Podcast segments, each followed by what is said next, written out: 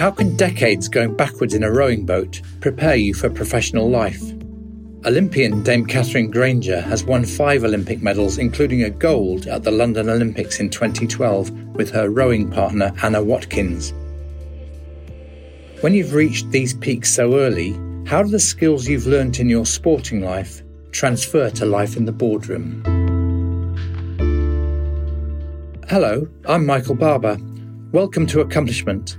In this episode, I'm looking at the pattern of success in elite sport and how training prepares you for a job in the real world. Dame Katherine Grainger has spent many, many hours on the water in boats and in gyms preparing intensely to put on her best performance in just six and a half minutes, the time it takes to row 2,000 metres. I spoke to her before she went to the Tokyo Olympics about the medals she won and their relevance to the rest of her life. She started by telling me about London 2012. Katherine and her partner Anna are at the London Olympics in front of a very passionate home crowd. I remember us sitting at the start line, and you have to be there about five minutes before the race time starts. And that five minutes is kind of the strangest, quietest, can be almost emotionally kind of overwhelming moment because there's nothing left to do and there's nothing left to say. And you sit in the start line waiting and you know you're because it's an outdoor sport you're aware of the wind you're aware of the weather you're aware of everything else and you're focused on the umpires starting the race and they call over the the six different nations and we were lane 5 so they called each one they got to Great Britain lane 5 and we heard this noise and it and at that point didn't realize what it was never heard it before and then they went on to lane 6 and went to start the race and we realised later that the noise we heard after our name announcement was actually the sound of the crowd 2,000 metres away roaring. Just just in the, the announcement of the word Great Britain, the, this crowd spontaneously sort of cheered. So you kind of, you know, you're aware of what this race means to so many people. But for us, it was trying to keep it very simple and very focused. And you know the the start happens rowing's one of those strange sports that you go backwards. So it does it does mentally help to have a fast start and anna and i had a fast start. And so you get out ahead and it means you can kind of look behind you can look behind and see the the race unfold as well. And i remember the most important thing was in that very emotional state in that very sort of passionate high intensity moment could we find the right rhythm? You know, rowing is a lot about rhythm. It's all about timing and rhythm and coming together. And the biggest risk to us would, would we would we overcook it? It meant so much to us that race. Would we overwork it? But we got into the right rhythm. We got into the right pace.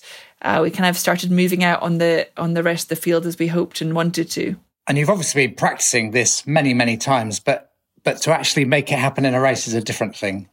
I think as well with the, with the home crowd experience, with the, the home games sort of pressure and intensity, everything was heightened. The Olympic Games heightens everything anyway. It's more emotional. It's very strange. It's not just physically hard, but it's emotionally very testing.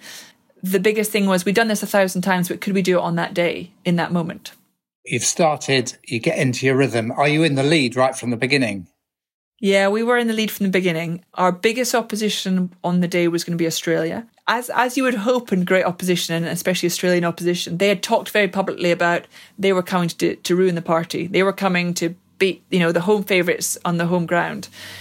So we kind of knew the challenge would come from the lane next to us in Australia. And what was impressive was we led the whole way down the course. We led from start to finish.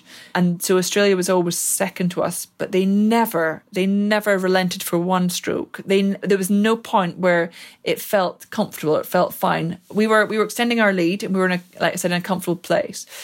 But it always felt there was a risk. There was always a threat sitting there next to us. But presumably for a long time, there wasn't clear water between you and them. So, so at what point did you get far enough ahead where you can see them behind you? Probably by about halfway, we began to pull out, you know, uh, with a bit of space of water. I remember being asked afterwards, the three of us, our coach and Anna and myself, when do you think you'd won the race? And our coach actually said, you know, within about five strokes. And we thought, there's no way, because he's never that positive. How can it possibly that early? But his point was exactly, you know, what I'd said was his biggest concern for us was actually not our opposition but was ourselves. Would we would we cope with it? Would we be able to you know cope in that pressure? And if he saw us within 10 strokes hitting the right rhythm hitting the right pace he was confident we could win the race. So he thought very early on anna thought she always says by about halfway you know, she's very mathematical brain. She's very scientific how she views things. And she calculated instantly the gap we had to Australia, the gap we had over the rest of the field, how we were feeling, how how efficient we were in our rowing. And she kind of very quickly saw all that and thought, yeah, we'll be fine. We'll make it to the end and we'll win it. And I thought about one stroke after the finish line we'll win it. Because I sure didn't I didn't want to. I didn't want to ever think we've got it sorted yet. So, can you tell me about that moment of winning? So, when you know you've won that one stroke after the the the, the, the race winning line, you're obviously totally exhausted because you've been rowing flat out for six and a half minutes. But you've won the greatest triumph of your career. Uh, how, what's the feeling at the moment of winning? Yeah, I mean, this is the thing that, that sport sort of magnifies is that split second difference between winning and losing. So you cross the line and you win, then every bit of exhaustion goes. I mean, you are overwhelmed with elation and joy and relief and all the positive emotions flood you. So you feel instantly energized. You know, we were, Anna and I were arms aloft, you know, waving to the crowds, hugging each other. Yeah, didn't feel, didn't feel in any way exhausted. You cross the line a split second later in second place, which I have done in other times in my career. Utter exhaustion hits you, you know, just drained of everything. So that you know that that's part of the emotional difference of that winning losing moment. Yeah, and you'd had three silver medals in previous Olympics. So did this feel extra special, like because you had that feeling as a, the elation as opposed to the exhaustion? Yeah, uh, partly because I'd been there and sort of lost before. Partly because you know after such a long period of time, it was my fourth games it meant so much to me. You know, that final opportunity to get on the top step of the podium, and especially in London in front of a home crowd, had had built up to mean kind of it would it would define my career. It would define me in so many ways, and it and it felt like an, an incredible sort of quest to be that good. And and so it, it, it was. That's why I wouldn't let myself believe it until we crossed the line because I knew what it would mean as and when we did it, and I kind of didn't know how I'd cope with that.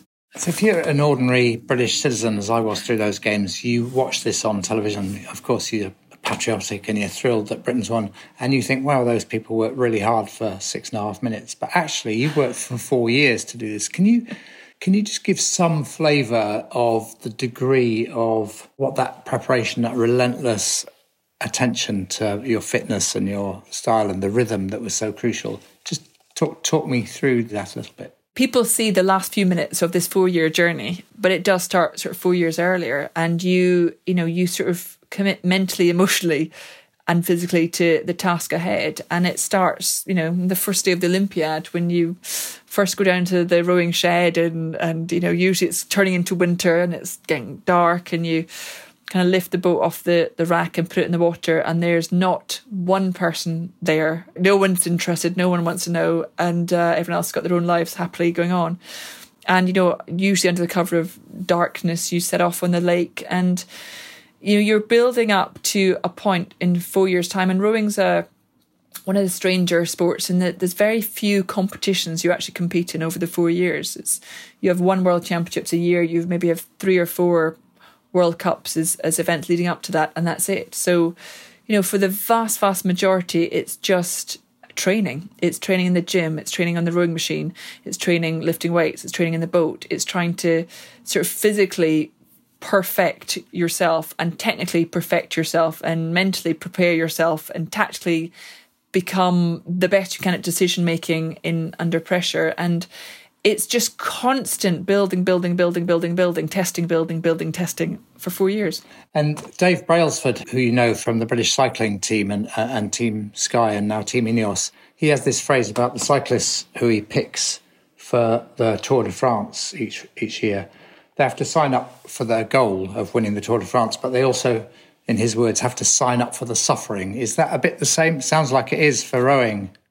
Yeah, I mean, there's not many sports that that you know would see themselves as being particularly glamorous. It's hard graft. It's it is just hard work, and you know the road may or may not end in the fairy tale. For most people, they you know they don't get that result. And you also know, even if you get it, that the journey there will be difficult. The journey there will have be packed with disappointments and ups and downs. And you are trying to get yourself to a place that even you don't always, you know, believe is going to be possible. And you are pushing yourself all the time. And most of the time, not that it's failure, but there's always a sense of it needs to be better. There's always this drive to improve and this relentless sort of you can never be complacent. You never think you've got it right. You never think you're good enough. Even if you're winning, it needs to be better. It needs to keep being better. So there's this sort of restless sort of sense of constant improvement. And that's exhausting in its own right. Did you and Anna decide quite early in that four year cycle that your goal was to win the gold? Or did you just think we'll be the best we possibly can and then we've got a good chance of winning the gold? How was that psychologically? We'd never raced and competed together, but we had both won Olympic medals in different boat classes.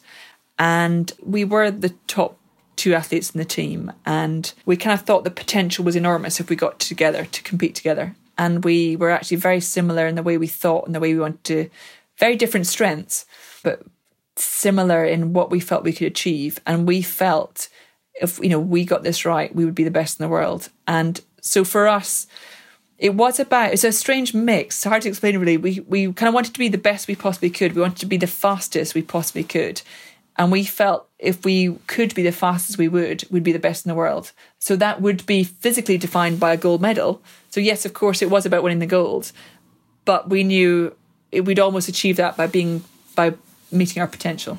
How do you get that synchronicity that you see in a great rowing team, whether it's an eight or a two or a four? You know, when you look at a boat moving at its maximum speed, however, you know, if it, especially if it's eight people or four people or two, you kind of want to, it should look absolutely seamless. It should look just, you know, almost machine like in, in perfect synchronicity. And you know that's part of the reason it takes hours and hours and hours and hours of, of rehearsal and practice. And i think with anna and myself we were probably naturally suited. We had you know very similar height and range. So you know a lot of it is angles and and reach and things the sort of technical side of it. And they were very naturally suited and matched up. And then the rhythm is this sort of there's a real feel to a boat. And, you know, rowers will talk about how the boat feels. And it's quite hard to explain or understand. But when it's good, it's extraordinary. When it's bad, it's painful. and, you know, we've all been in boats that the rhythm's not quite right or, you know, the people aren't quite naturally together and it becomes very difficult. You're fighting each other rather than working together. Um, but to find it, a lot of it is a lot of it is time together. A lot of it is just talking it through or or feeling for it, making adjustments, making changes. I mean, that's where a coach really helps, you know, the outside eye as well. You know, we fed in all the time of how it felt to us and how it should be. And the coach can come in with a slightly different perspective, saying this is how it looks, this is what you could try. Um, but you do a lot of, you know, different intensities, different speeds, different, always testing it, see at what point it might fall apart, at what point. So when it comes to the big moment, when it comes to the London final, you're sitting there and it's almost purely instinctive. We should just be so natural our rhythm that even under that pressure, under that stress of 2012 and delivering the ultimate result, the most natural thing we would find is our, our own rhythm. And we both knew it when we found it. And it was it was sort of part of us. It was, you know, it's a bit like how you write or how you walk. You don't think about it, it just comes. And we'd done so much training together that it, it was our it's like your natural fingerprint. It's what it's what's part of you by then. Did you do any what you might call intelligence on either what the opposition might be like and what their weaknesses were, or on you talked about the boat on technological developments that might improve an oar or mm-hmm. or the way the boat was designed or any, any little technical details that would be vital to Lewis Hamilton with a car, obviously. But your boat is pretty important as well, isn't it? I mean, it's less than in a lot of sports, mainly because there's a bit like they've actually done with Formula One. There's sort of a, a, limit to how many people make boats that are, you know, that competitive in the rowing world. There's not a huge public market beyond it. So there's not a huge amount of money in boat building in the same way as some of the the other forms of um, when you're in, in boats or cars or anything else. And then there's also a kind of rule about the boat you use at the Olympics has to be available in the open market. So you couldn't suddenly rock up with something that was, you know, never been seen before and suddenly was going to gain you 10 seconds. And in a way, you know, it was good and it felt that although we had the best boat we could and we had the boat that was suited to us, the boat would not be the decisive factor in our racing. But within the the rules, we tried to get the fastest boat we could, and we did look at the oars of. It's quite a bit about sort of streamlining and. Um, there's different theories behind can you put things on the oars that sort of break the wind resistance you know as the oar goes through the air or is it better to be completely smooth or the angle of the the actual we call it the spoon, the bit that goes into the water, the angle of that should be bigger, should be smaller. So there's a lot of theories behind technical advancements. And we did look into all of those, and you can measure them just with a stopwatch about what's making the difference and what's not. And now I want to take you to after you've won, not that moment of elation, but maybe a few days, a few weeks later, or after your career's finished. I've read quite a lot about sports people, actually people in other fields altogether, where they have this high moment of achievement and then after that, everything feels a bit disappointing. Some people get very gloomy if you read oh. Boris Beck- Becker's reflections, for example, or, or Kelly Holmes, who I've talked to about this. So just tell me about how you come to terms with having done that, but not likely to do it again. The first few days, weeks, even months after, I think were unreal and felt quite artificial, but it was because it was 2012 you know, if I'm honest, because uh, the, the sort of country at the time and the feel at the time and the spirit at the time was, it it was quite. I mean, looking back now, it, it was such a moment in time for so many people.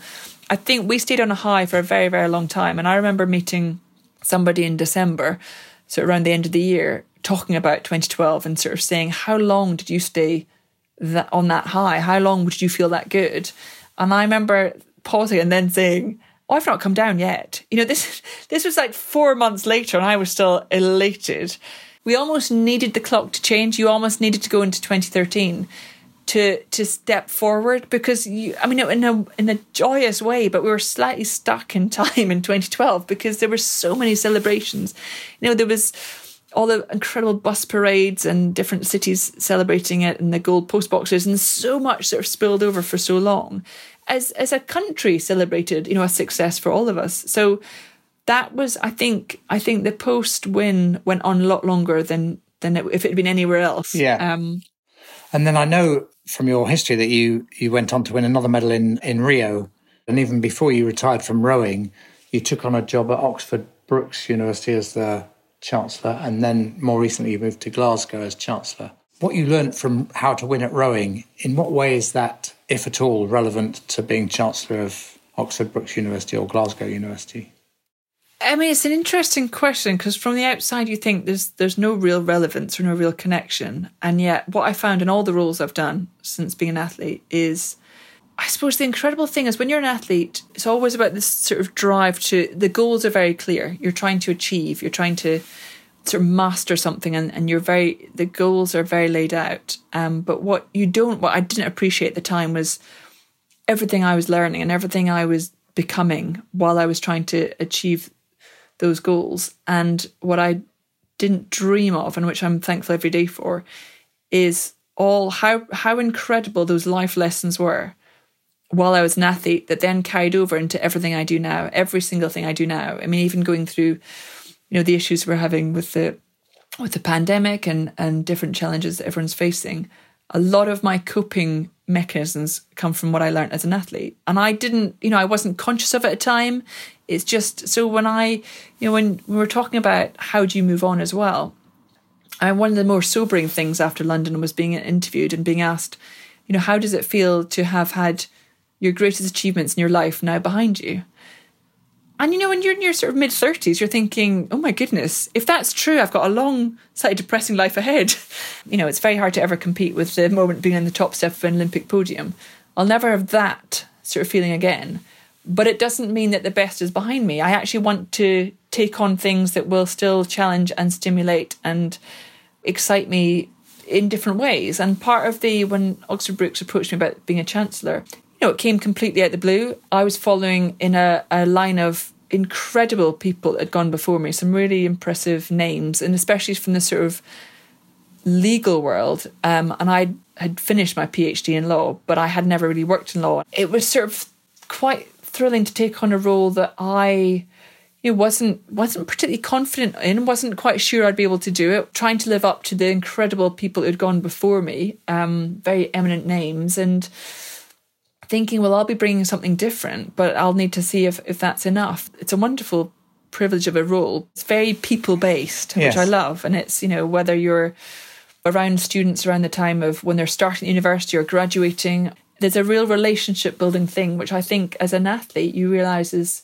is absolutely crucial to success is being able to work with others and being able to bring out the best in others and bring out the best in yourself to help others as well. And I think the roles as chancellor is a figurehead role. It is a sort of public facing role, but it's also it's kind of about how how you are as a person. It's important the style of person you are and the integrity you have and the the values you have and and they help you work with the people who are part of that university and you they should take pride in in the the sort of leadership roles. I was very struck by what you said about not getting into the mindset of thinking, well, the, the best in my life is already behind me and I'm only 35 or whatever it was.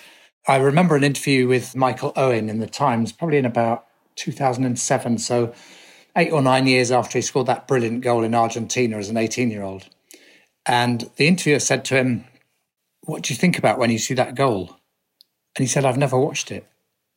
And the interviewer Why didn't you watch it? And he said, Because you have to believe that the best is still ahead of you.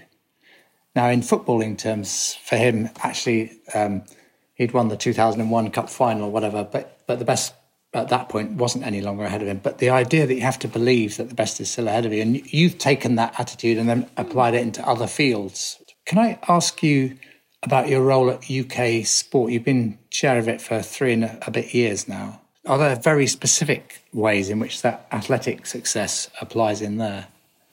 Yeah, I mean, it was a role that, um, you know, when I was thinking of the what next moment that every athlete has to inevitably go through at the end of their career. And I didn't have anything mapped out. I didn't have an obvious step. I didn't sort of have a, a role I had in mind. And this role became available.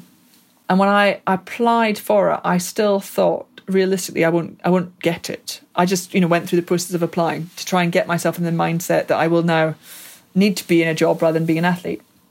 Because I felt it was a big leap for me. And although I I could bring a lot from having been an athlete because it, brings a level of credibility to a role that is in high performance sport. I thought, you know, the, the the other skills of being a chair. You know, I I I'd sat on boards, I'd sat on charities, but I'd never chaired anything nearly this this size. So I thought that's it's a big risk taking someone who's inexperienced in that level into this role. And I think as, at the time, what I came with, and when I was sort of successful in the interview stage, was the the idea I bring the sort of frontline experience of having across twenty years competed as part of the Olympic team. I've seen it grow from before there was really funding into to sort of what it is now and how successful it is now. And okay, I might not have the skills that a chair, an experienced chair would come with, but I believe I I think the thing as an athlete you get good at, you get good at learning. You get good at, you know, you're not afraid to learn and fail and learn and be better and improve. And that constant improvement helped. So when I took on the chair role, I was really honest with everyone around, you know, everyone in the organization and saying, you know, I'm going to be learning on my feet on this. I'm going to learn as I go and I will, you know, need help and support. I'm not, I don't have too much of an ego to admit that, but I will be bringing everything else that I can with me and I will be bringing things that, you know, not everyone will would have been able to other things you can't learn. So the joy of being an athlete is, you know, that experience you can't really teach until you've done it. So I think the the chair role was great because again it was a challenge. I needed a challenge. I needed something that was going to scare me a little bit and you know would feel big enough that a bit back to that I don't want the best being behind me. I want to feel I'm taking on something that's so big and so challenging. This could be the best thing, you know, ahead of me now. And it will take everything a bit back to that. I want to be the best I can at this, and that will take so much. I will need to be better than I am now to be good at this job, and that was part of the attraction. I interviewed Chelsea Warr, uh, who a, a performance director at UK Sport, about the um, the London to Rio cycle, and she has this thing about which you just um, talked about. Uh, your goals aren't big enough unless they're a bit scary. Elite sport does drive that kind of thinking. You actually want to take on something that scares you because that'll bring the best out in you. So that's one lesson. And then you've got a lesson uh, that, that, applied in the universities and applies here, I'm sure, about relating to people and a, a, lesson about being willing to learn consistently. One of the most difficult things you must have been through in the last year, we, we've all been dealing in different ways with the challenges of the COVID 19. And suddenly there isn't going to be a Tokyo Olympics in 2020 because the deadlines, you know, you've been through all those Olympics, you know exactly what it's like. You know the date you're going to have to row the best you've ever rowed in your life. How did how did that feel for you? But also, more importantly, how did, it must have been really quite devastating for the athletes. Obviously, not just the British ones, but all over the world. Was that was that really awful? Yeah, I think that it was so unnerving because if you know if you are an athlete in, in an Olympic or Paralympic sport, the one thing you sort of are trained into is this, you know, the Olympic and Paralympic dates are kind of set in stone. They are engraved in granite. They're not going anywhere, so that you need to be ready for them. You can't delay them. You can't postpone them. You can't shift the deadline a little bit. You know they are coming, and they are coming. You know, seven years in advance. We know the the host city and the country we're going to. You know, the dates get put in very early. You can say when your final is going to be. Tickets are sold. You know, everything is counting down. This is not going to shift. This is set in stone. And a way that gives you a certainty of I need to be ready for that point. So when so at the end of March in 2020, when there was talk about actually maybe it will have to change, uh, and and for the first time ever, you know, in all our lifetimes, it was sort of cancelled and then postponed. There was sort of this suddenly, you know, it feels like suddenly you're standing on rather than this granite block of certainty. There was sands were shifting underneath you, and suddenly anything can change and anything could happen, and the certainties we expected have gone and you know people experience that in every aspect of life. It wasn't just in sport, but this sort of huge event suddenly shifted, and I think what I mean, it's not just in our world of Olympic and Paralympic sports, every world, but the 2020 we had all mapped out, and you know I'd all my summers full of the dates I'd be in Tokyo and when I'd be at what events and who I'd be with, and the whole build up to that. Suddenly, you know, the whole thing got taken away. Every single date in the diary went, and for the athletes, there was this sudden, I think, initial relief because there was this can we really train through this you know, people you know gyms were shut and people were getting ill and there was a nervousness in the country and i don't think we should still be training so actually when it when it got stopped and postponed there was a relief. And then there was the reality of can i go for another year? And will it definitely happen next year? And what does the next few months look like for me? And can i train again? And where where can i train? And will it be safe? And I think yeah, I think people can deal. We adapt to change much better than we think, and we can get used to anything. But uncertainty is the hardest thing to live with, and this sort of not sure. So I think the thing that helped was as soon as the new dates were put in for 2021, there was kind of that okay now I've got now I know what I'm dealing with at least. I may or may not decide to go. I may or may not want to commit to another year, but now I know these are the options I have in front of me. But when there's this will it, won't it speculation, then it's very hard to kind of work with. And that was the hardest bit for a lot of athletes. And so, as an organisation and, and you as chair, you've had to be really quite flexible mentally to deal with that. And presumably, one of the things that will affect Olympic performance is how well country sport organisations like yours adapt in these extraordinary and very difficult circumstances. There must have been some very difficult decisions to make there. Yeah, there were, and and obviously in, in a time that no one, you know, there's no sort of roadmap through any of this. There's no kind of this is what we've done before, so it was all learnings. Um, but I think the first thing, the very immediate reaction is obviously are people okay? So the the first thing is, you know, are the athletes okay? Have they got everything they need? Have they got the support they they would want? Because obviously it's not just that the games get taken away, but the the normal structures they work in have gone as well. You know, they weren't they weren't they weren't together. They weren't supported. They weren't in the normal teams in that way. They weren't seeing each other. They, um, so there was kind of immediately what what do people need? What do people? What support can we give? What communicate? You know, a lot of it is about information. What information can we share and give to give some people some knowledge? And then, you know, we then we worked with the actual organisations themselves, which sports are now going to be in financial trouble, which sports are going to, you know, a lot of things had changed. A lot of, you know, people were going to host events, couldn't host events. What does this mean for memberships had been changed? You know, so many different things were affected.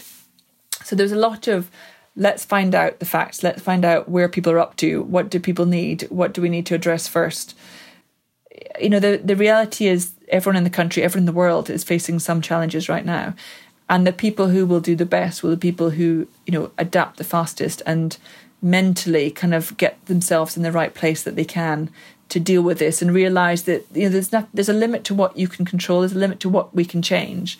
So actually how are you going to be the best coming out of this? And that's back to the athletes of the end of the day you still got to expect to deliver your performances in the summer of 2021 what do you need to be your best there? Because we can't change what's gone wrong we can't change the challenges we all have going forward but but how can you still be at your best considering we're in that world now in my own role, uh, chairing the agency that oversees the universities, we, have been through many of those. I mean, that's a different sector, but the pressures are similar. Um, and I was very struck by what you said because it's the same with us that you end up dealing with details you never thought you'd ever think about. Like, what does social distancing look like in a science lab? Or uh, how do you get digital teaching and learning that uh, works even where a student might have weak Wi-Fi, or what do you do in those? All of that, and we've been through all that detail. I actually find it all quite heartening because people are exactly as you say; they're better at adapting to these ch- challenges than you might think in advance, and probably than you feel in advance. And when you see them, actually, the vast majority of universities in this country have done a fantastic job in very difficult circumstances. I've finished asking the questions I want to ask, Katherine. Is there anything you wish I'd asked that I haven't asked, or anything you want to say on the themes we've talked about? I was just getting going. I was like, oh, there's so much to talk about. Um, I still find interesting how much I, I don't. I think most athletes would say, you know, when you're an athlete, you think you're just an athlete, and as wonderful as it is, you still think you're an athlete. So when when you come to the end of it, I remember writing my CV. and being really scared about I'm going to write a CV that will say, you know, for 20 years I sat in a boat going backwards wearing a bit of lycra, and I don't know how many jobs that'll get me ready for. Yeah. And I actually needed to work with somebody else who was very, very good. Um, you know, who who was part of our Institute of Sport that supports all the athletes, and they just sat. They sort of made me talk through what it, you know, what I did as an athlete and what kind of roles I had as an athlete, and suddenly drew out all these other skills and attributes and things I'd learned, and uh, you know, you realise they're endless. So actually, it gave me a lot of confidence writing a CV um, that I was more than just sat in a boat going backwards. And then I realised it sort of constantly surprises me how much unconsciously I, all those things I learned as an athlete, get me through all the challenges I face now. And you know, it's wonderful. It's so rewarding, and it's not something I thought. I didn't think at all as an athlete I would you sort of feel I'll be an athlete and then I'll be done and then I'll go on and be something else. But actually, the personality, the the skills, the attributes, whatever it is that you that are enhanced as you're an athlete, they don't just come because you're an athlete, but they are definitely enhanced. You learn them a lot better. You then can put to practice the rest of your life, and that that is one of the greatest gifts that that sport certainly gave me that I didn't think I'd get. That's fantastic. Thank you very much, Katherine. I've really enjoyed the conversation and learnt a lot. It's a pleasure. Oh, thanks, Michael. I've loved every minute. Thank you.